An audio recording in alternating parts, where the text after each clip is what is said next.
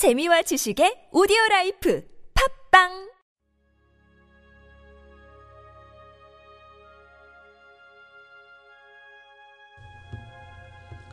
하나님은 나의 주님이십니다. 하나님을 향한 거룩입니까? 강팍함입니까? 이사야 59장 16절 말씀. 사람이 없음을 보시며 중재자가 없음을 이상히 여기셨으므로 많은 사람들이 기도를 포기하고 하나님을 향해 마음이 강팍해지는 이유는 우리가 기도할 때 감상적인 관심만 가지기 때문입니다. 기도한다는 말은 듣기 좋습니다. 기도에 관한 책들을 읽어보면 기도가 얼마나 유익한지를 알려줍니다. 기도할 때 우리의 마음이 평강을 누리며 우리의 영혼이 높은 곳으로 들려진다고 합니다. 그러나 이사야는 하나님께서 그러한 잘못된 기도의 개념에 놀라시는 것처럼 암시합니다. 경배하는 마음과 중보 기도는 병행되어야 합니다. 둘 중 하나가 없으면 불가능합니다.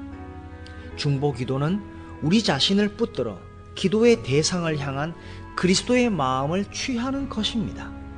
우리는 너무나 자주 기도 가운데 하나님을 경배하는 마음을 갖기보다 기도 응답이 어떻게 되어야 하는지의 논리를 펴나갑니다. 당신은 기도를 통해 하나님을 경배합니까? 하나님과 논쟁하십니까?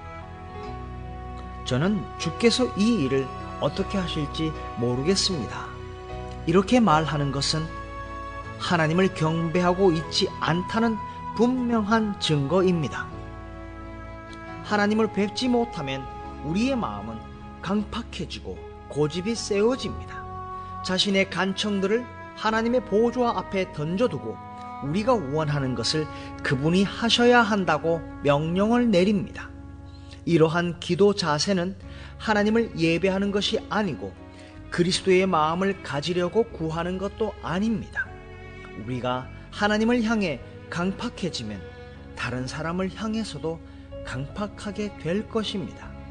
기도하는 대상을 향해 그리스도께서 어떤 마음을 가지셨는지 그 마음을 갖고 싶어 주님께 예배하는 마음으로 매달립니까? 하나님과 거룩한 관계 가운데 살아가십니까? 아니면 마음이 굳고 고집을 부리십니까? 마땅한 중재자가 없습니다. 당신 자신이 중재자가 되십시오. 하나님을 예배하며 그분과 거룩한 관계 속에서 사는 사람이 되십시오.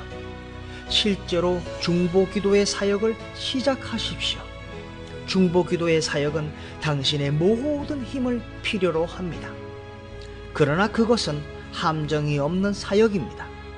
복음을 외칠 때는 사람을 의식하거나 인기를 구하는 등의 덫이 있을 수 있어도 중보 기도에는 함정이 있을 수 없습니다. 당신은 기도를 통해 하나님을 경배하십니까? 하나님과 논쟁하십니까? 하나님을 경배하며 주께서 어떻게 하실지 하나씩 하나씩 점점 더 깊이 알아가야 합니다. 당신 자신이 중재자가 되십시오. 하나님과 거룩한 관계 속에 살아가며 당신이 중재자가 되십시오.